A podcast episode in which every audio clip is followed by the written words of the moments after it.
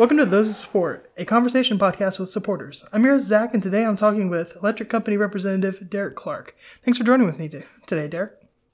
Yeah, not a problem, Zach. Great to be here. Yeah, excited to be the uh, the first West Coast team that we're talking with on the pod.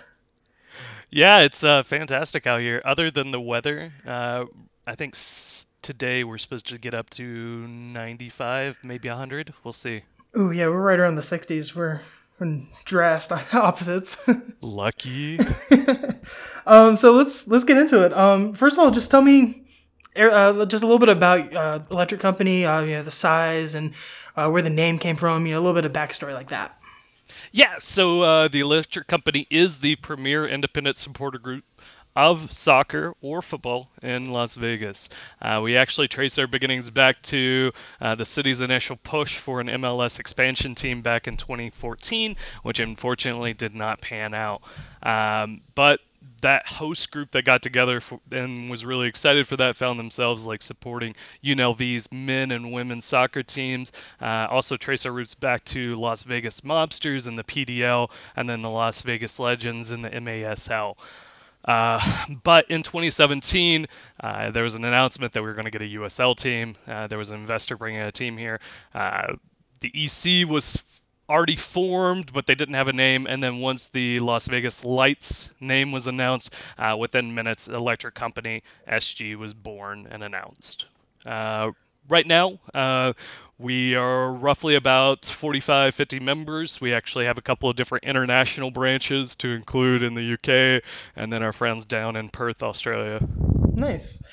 Uh, what's something interesting or different that your group does that it seems like other supporters groups maybe in the country don't? Yeah, so uh, we actually started a support for more program.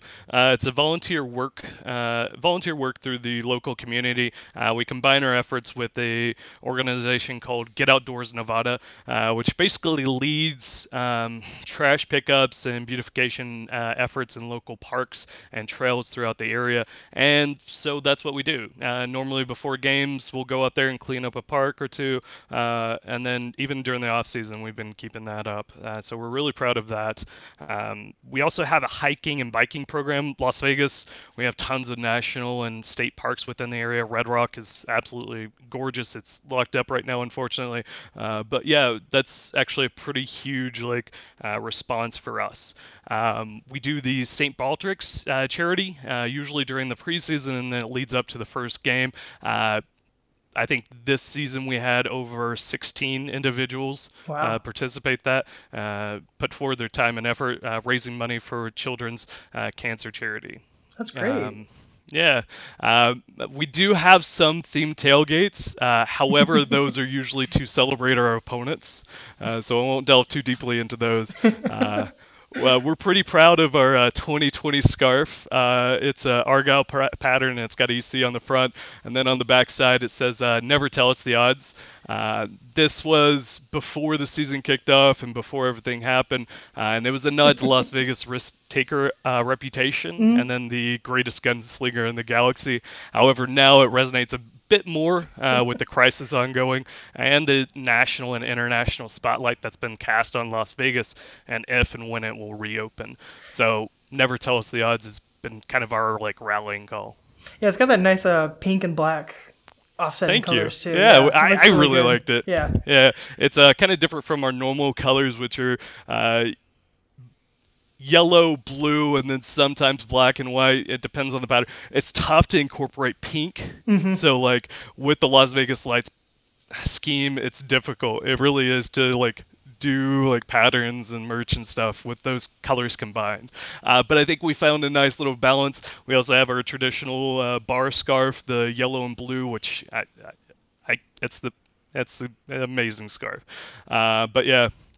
Um, and then also you asked about nicknames, I believe. Yeah, any nicknames or where the name came from, that type of thing. Um, yeah. So Electric Company, that's we're the Las Vegas Lights. Uh, we we keep the lights on in the Electric Company. Uh, but nicknames, uh, I'm sure there's none of them good out there for us. Uh, but we try to keep friendly relations with all our USL counterparts, at least most of them. Um, and then I would say we're known for our llamas. Uh, we have llamas at our Mm-hmm. tailgate. We personally do not have llamas. Uh, Zappos, the main sponsor, uh, their mascot is llamas. So now the lights co mascot, I guess, is the llamas, and our co mascot is the llamas. Uh, we have a guy, uh, Llama Dude, uh, who actually wears a llama head, uh, and he's usually up in our capo stand leading the chants and stuff like that beside our capo. That's great to lean in the to the to the, the weirdness stuff stuff like that. That's oh, stuff to uh, lean you- into. you, yeah, You kind of have to out Yeah. here. I'm not gonna lie. love it. Um, you mentioned the uh, University of Nevada, Las Vegas, um, in in your opening. Um, that's something that I don't see very many supporters groups doing, which is uh, not only supporting a professional group or um, a club, but also uh, supporting the university. Um, do you find that difficult to shift from the pro- professional to the college ball, or is there any difficulties there? I, I would say there's no difficulties, uh, simply because we most of our members came from that environment. They were there before USL took precedence in Las Vegas. So for a good while, the only soccer that you could get in Vegas was UNLV. At least to for or some form of standards, you know, like a professional semi like a college team. But we also had the legends before that and we had the mobsters before that. So and now we have the new legends, which are it's not new legends, it's just legends. But the uh, NPSL team, uh, it's a shame because they actually started out to have a really good season. Uh, I went out to a couple of their games; they looked really good, and now they're just like that season's canceled. They even announced they were going to have a women's team, which is massive. We've been asking for a women's team for so long in Vegas, and Right. finally they brought that, and now it's just gone. So I, I don't know if they're coming back. Hopefully they're coming back. So I guess we'll see. Uh, so let's shift and, and talk about um, you specifically. What is a uh, memorable moment that you've had in the stands um, with the electric company? Yeah, so uh, I would say like at least at my forefront right now, uh, March, our first game of the year. Uh, I had just I wouldn't say had just uh, taken over, but I became EC president probably at the end of last season. Uh, so there had been a lot of work that went into this very first game. It's an away game, San Diego. Uh, it's their first year. It's going to be a huge rivalry. We can already tell this. Uh, the potential's there. We're both young teams. The proximity, like who doesn't love going out to San Diego, you know? Uh, and then also our coaches. So they have Landon Donovan, who's okay, and then we have Eric Wynalda. So you have the U.S. men's national team's legends there, and that gave birth to the Legend Shield uh, between ourselves and the locals, the loyal uh, supporter group. I, I can show you a picture of it, but there's a big, huge, nice shield that they're going to paint, and then hopefully we can get that back at some day. Well, once we win. right now it's currently a draw, but we'll be having that up on, on the wall. Uh, but being in that stand, in the stands, uh, with the presence and the atmosphere that we actually brought into that, while chanting "My other team is Vegas" to Landon Donovan, that was spectacular. Oh, and then having and then having the very first point scored in that stadium being an absolute banger from Junior Burgess was spectacular. Like this if you can like I can pull the clip up on YouTube, but it's an amazing goal. And just having that environment right there and just setting that precedence for like knowing this this is going to be a rivalry that lasts and having that very first statement put down, that was amazing. Hopefully, we can get some uh, uh, cross conference play in the USL Championship so we can throw uh, um, Howard into that mix too. Oh, that'd be fantastic. is he going to play goal? I mean, he is right now, I guess.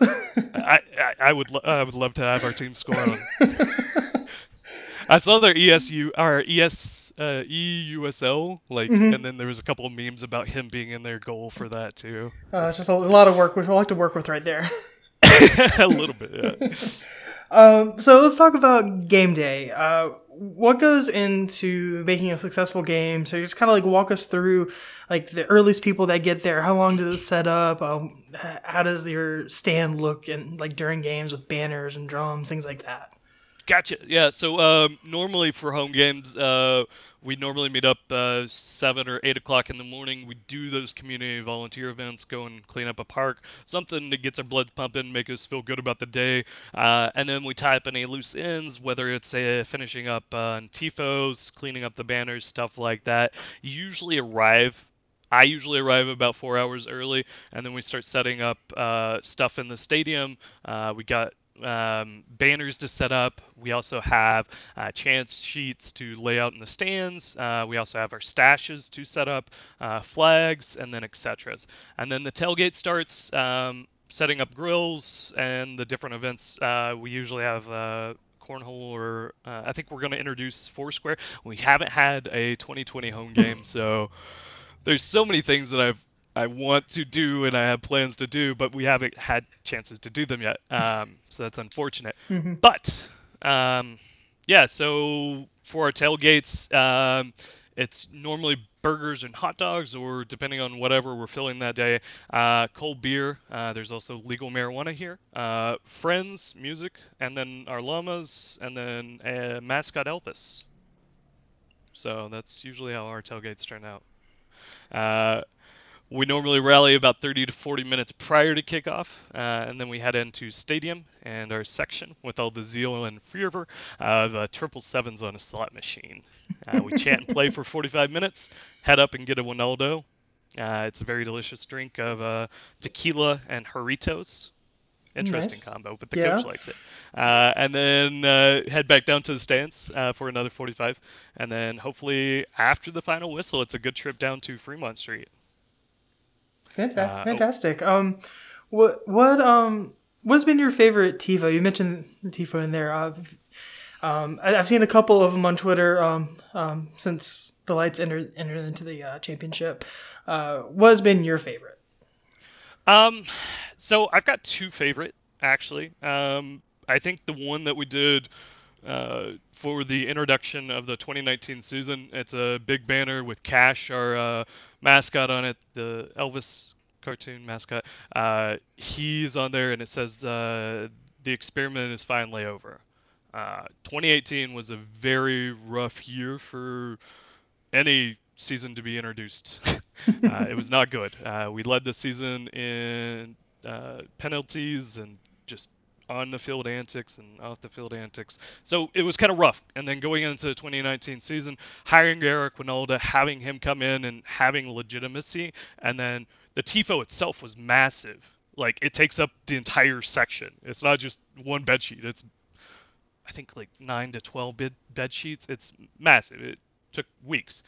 That was really awesome. And then uh, there's one that we had at the end of the season. It's the uh, uh, the mascot from up north uh, with the multiple tentacles coming off his head that are censored, and yeah, that was pretty cool.